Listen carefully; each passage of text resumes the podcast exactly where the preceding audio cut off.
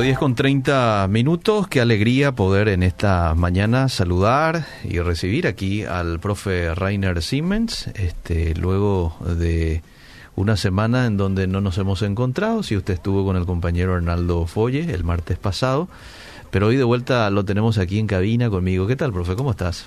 Muy bien, Eliseo. Eliseo. Estoy alegre de poder estar de vuelta aquí en la radio con, con todos ustedes y obviamente a todos los oyentes con nuevamente yo creo por lo menos un tema muy interesante. Sí, bastante interesante, muy hablado, muy preguntado también, con muchas controversias en ocasiones, con lo que tiene que ver con milagros, porque hay varios conceptos pues. Hay algunos que le llaman a esto milagro, pero en realidad es esto. Así que hoy vamos a hablar un poco de los milagros bíblicos eh, aquí junto al profe. Seguramente vamos a dar un poco un paseo ahí en el Antiguo Testamento, en el Nuevo Testamento. En la Biblia encontramos varios milagros, profe.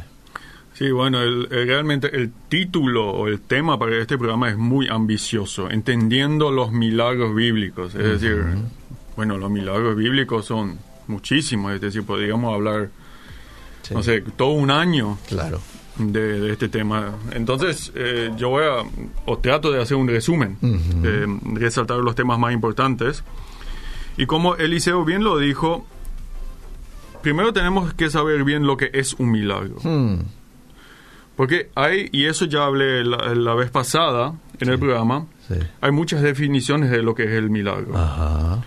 Em, hoy, por ejemplo, mucha gente se enferma de coronavirus y generalmente, si los síntomas son leves, ah. después de dos semanas los síntomas desaparecen. Sí. Y mucha gente ya ahí habla de un milagro, que Dios me sanó del coronavirus. Es decir, yo oré incesantemente, em, la gente de mi iglesia oró y Dios me sanó.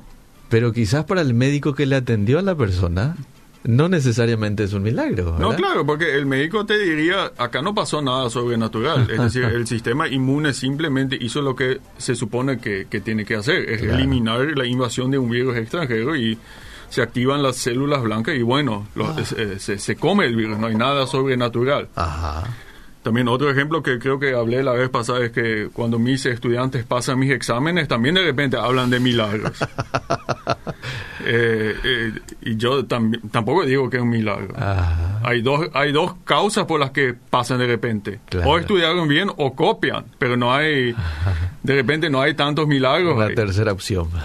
o eligieron bien los temas a estudiar, porque de repente, viste, los estudiantes son vivos, de repente estudian 50% y porque tantean que el profesor solamente esos temas va va a sacar y no, no estudian todo. Entonces hay cierta sabiduría por parte de ellos también.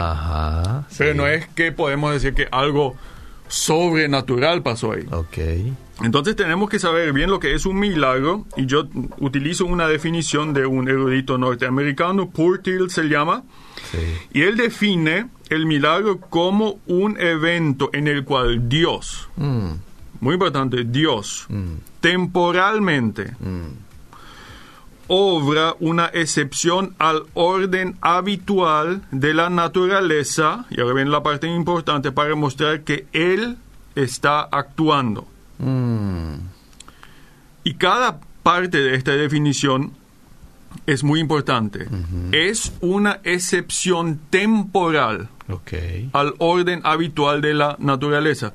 ¿A qué me refiero con orden habitual? Lo que en los científicos llaman las leyes de la naturaleza. ¿Cómo regularmente la naturaleza funciona? Es decir, los mangos se caen del árbol por la actuación de la ley de la gravedad. Eso es el orden habitual y el milagro es una excepción a eso. Es temporalmente limitada. Mm. Es decir, no es si yo me sano, suponiendo, mm. de un tumor maligno. Mm por un tiempo limitado esta sanación actúa. No es que después de que Dios me haya curado del tumor, todas las, de todas las enfermedades me va, me va a sanar. Claro, claro. Es una excepción temporalmente limitada. Una cuestión puntual. Una, una cuestión puntual. Y cuando hablamos de una excepción al orden habitual de la naturaleza, bueno, ¿a qué nos referimos específicamente? Eh, ¿Qué es lo puntual, lo que pasa? Porque cuando hablamos de los milagros, muchas veces la gente eh, o nosotros mismos no imaginamos así una cosa súper, súper, súper sobrenatural. Así que, wow, no, no, no, no puede ser. Algo, boom, aparece algo en, frente de mi vista. Por ejemplo, me voy al doctor, como ya hablamos, él me dice, tenés un tumor maligno. Eh, oramos mucho, el siguiente chequeo se fue. Realmente algo que estaba desapareció. Bueno, eso es ciertamente es una excepción temporal a algo que generalmente no, no, pasa. Eh, pero no es siempre tan, digamos, extremo el milagro. y, quiero dar un ejemplo específico, eh, la pesca abundante. Ah. Eh, ahí tenemos en el Nuevo Testamento dos veces una historia como Jesús le dice a sus discípulos, echen las redes nuevamente. Y había una pesca abundante en Lucas 5 y en Juan 21. Bueno, ahora podemos imaginar, podemos preguntarnos, preguntarnos bueno, ¿qué es lo milagroso del milagro? Mm. ¿Cuál es acá la excepción al orden habitual de la naturaleza? Mm. Pues la Biblia no nos dice qué pasa. Bueno, por un lado podríamos especular mm. que Jesús en ese mismo momento por su poder, por su omnipotencia divina, creó peces de la nada. Hmm. Tipo como en Génesis 1 en la creación, boom, decía y los peces estaban. Y estaban ahí encima de la Estaban ahí ya básicamente en la red. Eso es una opción. Después la siguiente opción es que él quizás transportó los peces que estaban distribuidos en todo el lago telepáticamente a un solo lugar. A un solo lugar, ahí donde los discípulos echaron las redes. Quizás eso pasó. Ok. O Jesús supo exactamente dónde había abundancia de peces y, e indicó a los discípulos echen ahí las redes. Oh. Entonces, ¿qué es lo? Yo personalmente prefiero la tercera eh, opción, la última opción. Entonces, lo milagroso acá no son los peces en sí mismos, sino el preconocimiento de Jesús de dónde estaban los peces. Ok, muy bien. Entonces, eh, tenemos en, varias ocasiones en la Biblia, podemos ver, por ejemplo, también las diez plagas en Egipto. Hay muchos eruditos que dicen que eh, ciertamente fueron causados por aspectos naturales, que una catástrofe ocasionó que la siguiente plaga, la siguiente catástrofe ocurriera. Mm. Entonces, ¿cuál fue, el, ¿cuál fue el milagro ahí? Una vez que obviamente las diez plagas venían una detrás de la otra y que Moisés supo que esto iba a ocurrir, que Dios le dio el conocimiento. Suponiendo que estos científicos tienen la razón, yo no sé, pero suponiendo, mm. entonces el milagro no es tanto en lo que pasó, sino en el conocimiento. En el conocimiento de Moisés y quizás la rapidez de cómo esto pasa. Sí.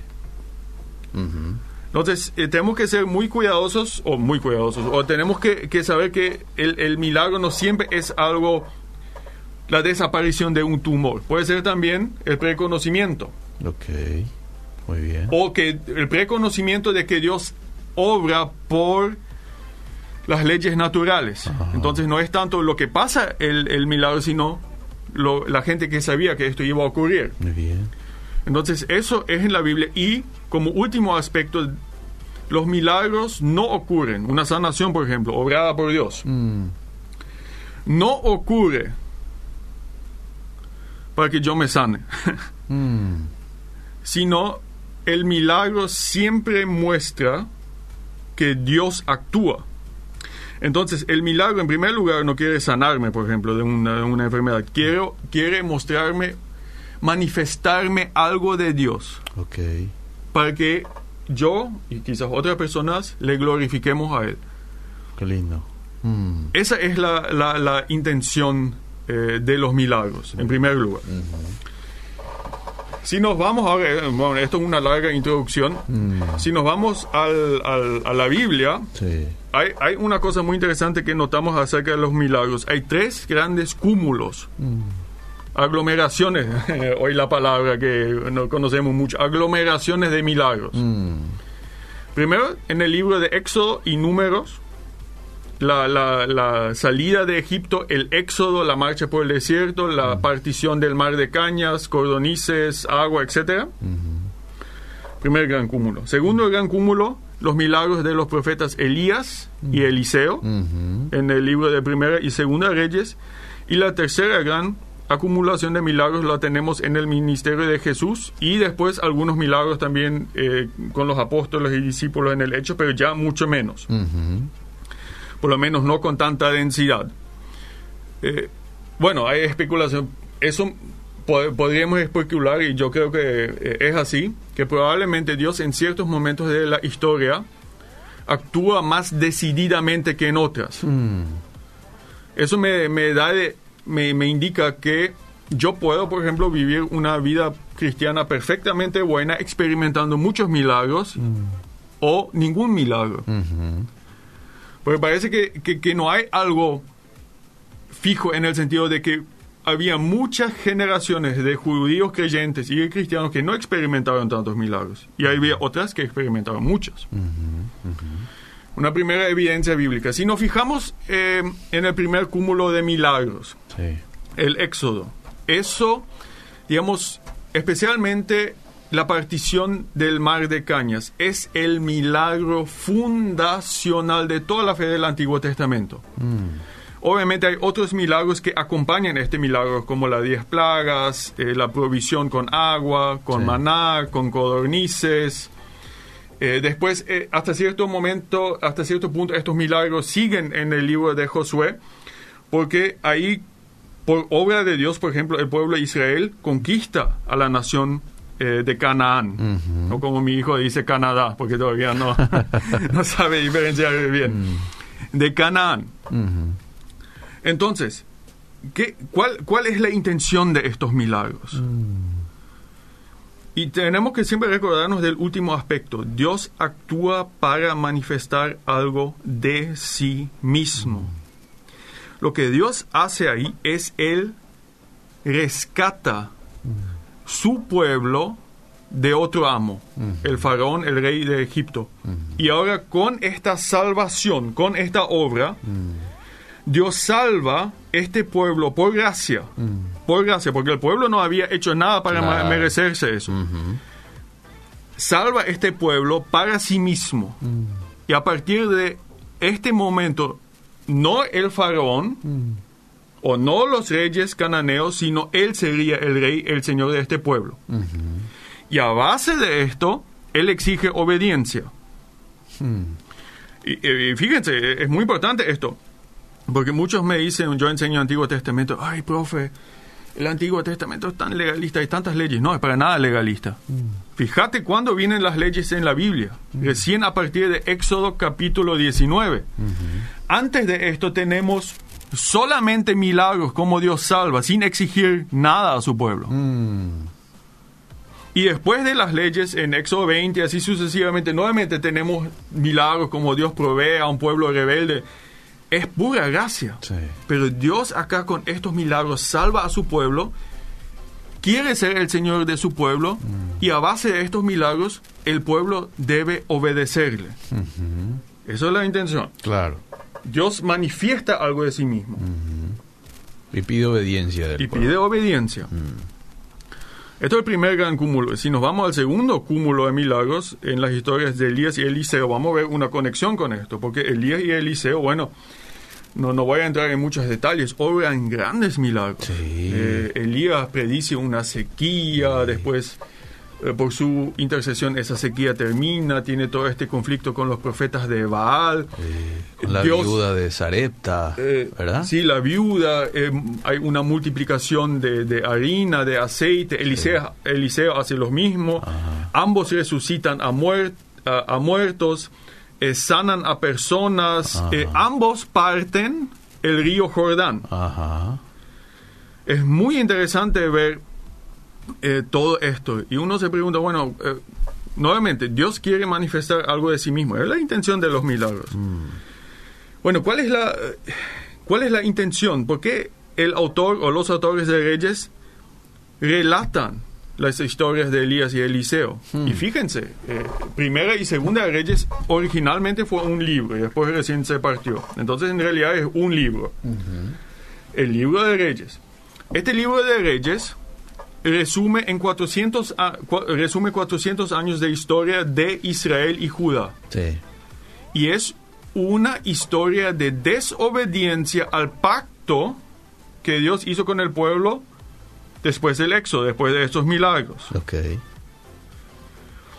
Y esos 400 años nos resume en pocos capítulos. Y ahora viene la cosa más interesante. Una tercia parte Mm. de los capítulos que resumen 400 años, él dedica al- a los ministerios bastante breves de Elías y Eliseo. Mm, Quizás han ministrado uno, dos, tres años. Pero una, una tercia parte de los escritos se dedica a ellos. ¿Por qué? Y a sus milagros. Yo creo que la intención es bastante clara. Muchos de los milagros nos hacen recordar de Moisés. Eh, hay provisión de alimentos, Sí. hay confrontación con ídolos, partición de, de aguas. Con estos milagros, Dios nuevamente expresa su gracia hacia el pueblo, su amor hacia el pueblo, porque en medio de esta historia del pecado, Él no deja a su pueblo, sino Él envía profetas Cierto.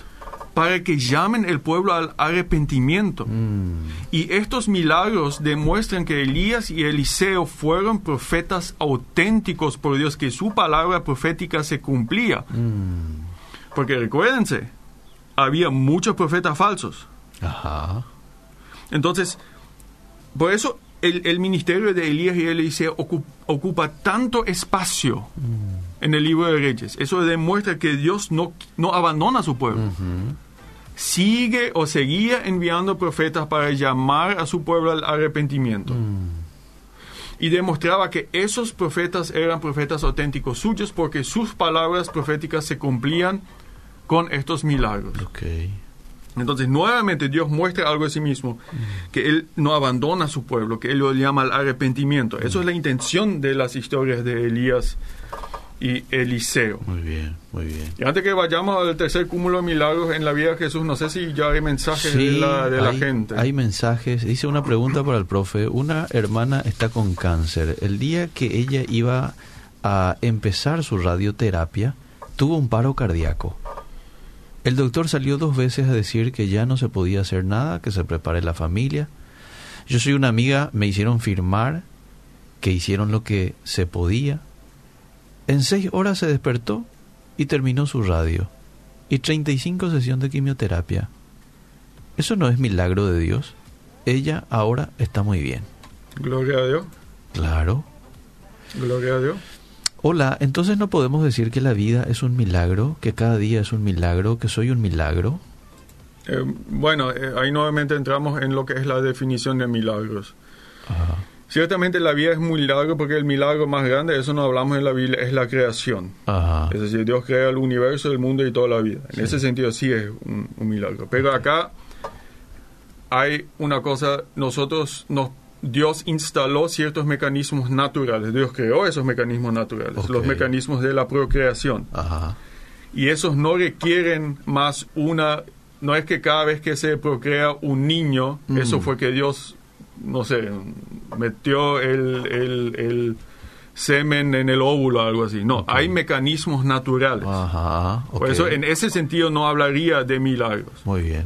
O cuando la gente dice, bueno, yo oré, estuve desempleado y ahora tengo un trabajo.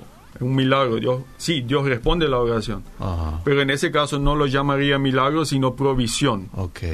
Dios bien. trabaja en providencia también. Ok, muy bien. No es que ahí mecanismos naturales quedaron anulados por cierto, por- por- temporalmente o puntualmente. Y que una persona, por ejemplo, sea tan terca para no recibir a Jesús, ¿verdad? Este, y no ir a la iglesia y no comprometerse y de pronto un día como que siente una curiosidad y, de iniciativa quiere ir a la iglesia y quiere que le hablen de Jesús, ¿a eso se lo puede llamar un milagro? Obviamente Dios interviene, pero la Biblia eh, en el Antiguo Testamento utiliza, por ejemplo, el- obras y prodigios. Ajá. En el Nuevo Testamento milagros muchas veces se utiliza señales. Esas, aunque obviamente Dios obra ahí, Ajá. El- el- si hablamos técnicamente de milagros, eso queda reservado para otro tipo de actuaciones, especialmente como mar de cañas, sanaciones. Muy bien, muy bien. Diría así, obviamente no, no niego que hasta cierto punto es un milagro, pero en el sentido estrictamente técnico utilizaría otras palabras para describir esa clase de acciones de Dios en, la, en las vidas de las personas. En un sentido general es un milagro, pero en un sentido puntual se lo puede llamar de otra manera. Me gustó mucho la aclaración que hizo el profe la semana pasada. Si yo oro por un trabajo y lo consigo, probablemente no es un milagro, pero no significa que Dios no haya obrado porque Dios no solo obra a través de milagros, sino de diferentes formas, como por ejemplo la providencia. Era lo que dijo hace un momento, ¿verdad? Y claro, eso, eso, eso es lo que pasa muchas veces. Una persona escéptica, ateo, dice, bueno, es una coincidencia que justamente conseguiste tu trabajo, pero hay una cosa interesante, donde creyentes oran, las coincidencias ocurren muchas veces. Dios simplemente escucha oraciones. Claro. El nacer de nuevo es un milagro, bendiciones. Bueno, esto era un poco lo que yo preguntaba hace un momento. A ver, ¿qué más aquí hay? Dice bendiciones, gracias por estar allí. Para mí, milagro es lo que no me es posible, pero para Dios es posible. A ver, voy a los mensajes del, del WhatsApp también, porque ahí hay gente participando. Y luego lo, lo dejo desarrollar todo el tema. A ver, qué gusto escucharlos, bendiciones. Saludos para el profe. Quiero dar un testimonio de milagro. Mi hijo al nacer tuvo un coágulo en el cerebro lado derecho que le afectaría la motilidad, dijo el doctor. Eh, se sugirió que habría de drenar ese coágulo, pero yo tenía miedo de que se le toque la cabeza y tras varios estudios para ver cómo iba el coágulo sin ninguna operación y con mucha oración por su salud, eso desapareció. Y tampoco le afectó el caminar y todos sus brazos y piernas andan como Dios quiso hoy. Él ya tiene ocho años, después de nacer de 32 semanas y sin mucha esperanza de vivir, Dios le sigue cubriendo. Gloria a Dios. Eso es lo que pasa cuando, cuando gente se une y ora. Eso, eso, Dios actúa. Ajá. Bueno, le leo un último mensaje y después seguimos, ¿sí? ¿Qué sucede si una persona con pronósticos médicos desfavorables se sana de un cáncer, por ejemplo, y esa persona le da el mérito a San Fulanito? Es un milagro de Dios porque Dios no comparte su gloria como dice la Biblia. Bueno, Dios no, no necesariamente depende de su actuar, de cómo yo reacciono a eso. Ajá. Aquí esta oyente quiere saber cuál es la definición de milagro del profe y seguramente va a dar ya al final usted su apreciación también. Eh, bueno, eh, ya estuvo diciendo. Ya la primera parte ya estábamos hablando bastante de la definición. Sí. Rápidamente a los milagros de Jesús. Eh, obviamente Jesús, ah, hay muchos milagros. Y hay una, una, un esquema, una categorización muy interesante del, del famoso filósofo cristiano, si es Luis, de los milagros. Él subdivide a los milagros, milagros de Jesús. Mm en seis categorías. Las primeras cuatro él llama que son milagros de la vieja creación. Y la categoría 5 y 6 son milagros de la nueva creación. Cuando C.S. Luis se habla de, de milagros de la vieja creación, entonces en esos casos Jesús obra milagros que la naturaleza por sí misma hubiese hubiera logrado también. Por ejemplo, la conversión de agua a vino en la en el milagro del, de, de Caná de la de las bodas de Caná la boda de Caná bueno eso pasa en la naturaleza cada día mm. que agua por medio de la planta se convierta en, primero en el fruto y después en vino mm. pero Jesús acelera ese proceso a un milisegundo okay. entonces en estos eh, milagros de la creación vieja eh, hay milagros de fertilidad, como la transformación de agua en vino, la multiplicación de panes, concepción virginal de María. Esos son procesos naturales que ocurren, pero acá se acelera, se, se, transforma. Okay. Hay milagros de curación, hay un milagro de la destrucción y maldición de una higuera estéril, mm. son creación vieja. Y cuarto aspecto, hay un dominio sobre la materia inorgánica, por ejemplo, el calmar de las tempestades, caminar sobre el agua. Es decir, Dios, eh, Jesús muestra, muestra cómo Él domina la creación. Es decir, con eso Él demuestra que es Dios. Él, él, demuestra, acá yo como Jesús domino esa parte, domino la creación. Después hay los milagros de la nueva creación y esos milagros anticipan nuestro futuro. Mm. Por ejemplo, resurrección de, resucitación de muertos. Mm. Lázaro. Ah. o la perfección y glorificación de Jesús cuando Él asciende al cielo. Esos son milagros que nos muestran lo que nos espera todavía. Hmm. Eh, obviamente el milagro más importante de Jesús, o me- mejor dicho, obrado por Dios en Jesús, es la resurrección de los muertos. Y si nos fijamos en estos milagros, nuevamente muestran muchas similitudes con lo que tenemos en el Éxodo y en Elías Eliseo. Jesús básicamente repite los milagros. Hay sanaciones, como en el Éxodo y en el ministerio de Elías Eliseo. Hay multiplicación de comida. eh, Jesús domina las aguas, etcétera, etcétera. Es decir, acá se demuestra que Jesús es el profeta auténtico en la línea de los profetas del Antiguo Testamento, de Moisés y por otro lado de Elías y Eliseo, los profetas más grandes de la tradición del Antiguo Testamento. Pero el milagro más grande, la resurrección, demuestra que Dios definitivamente actuó en Jesús y que Jesús es el profeta definitivo quien nos mostró a Dios. Entonces, por, por eso no esperamos revelaciones nuevas, por ejemplo, como dicen los mormones con su libro de Mormón, porque con Jesús la revelación de Dios quedó sellada. Eso es lo importante de los milagros de Jesús, que Dios en definitiva se manifestó mediante su Hijo. Y en Jesús nosotros y en sus milagros vemos lo que nos espera a los creyentes, la glorificación, un cuerpo nuevo, una vida eterna. Eso es lo importante de Jesús y que en, en Él hay salvación. Esos milagros, por lo tanto, demuestran que el reino de Dios ha comenzado y nosotros como creyentes somos parte ya de este reino. Amén. Claro. Y también experimentamos a veces sanidad, no siempre, pero a veces. Hmm. Y eso nos da, nuevamente, eso, eso no ocurre para que nosotros seamos sanados, aunque es un buen efecto secundario, sino Claro. que veamos lo que nos espera y que a base de esto glorifiquemos a Dios. Qué lindo. Wow. Me encanta, me encanta, me apasiona estudiar la Biblia. Cómo, cómo la Biblia tiene y, y guarda una correlación. Qué libro más ordenado, ¿verdad? Sí. Cómo viene del Antiguo Testamento este, y, y- y guarda una, una métrica, sigue una métrica. Realmente este, es un libro apasionante para leer, para estudiar, para descubrir al Dios, ¿sí? al Dios del Antiguo Testamento, que es el Dios del Nuevo Testamento y que se revela a través de Jesús.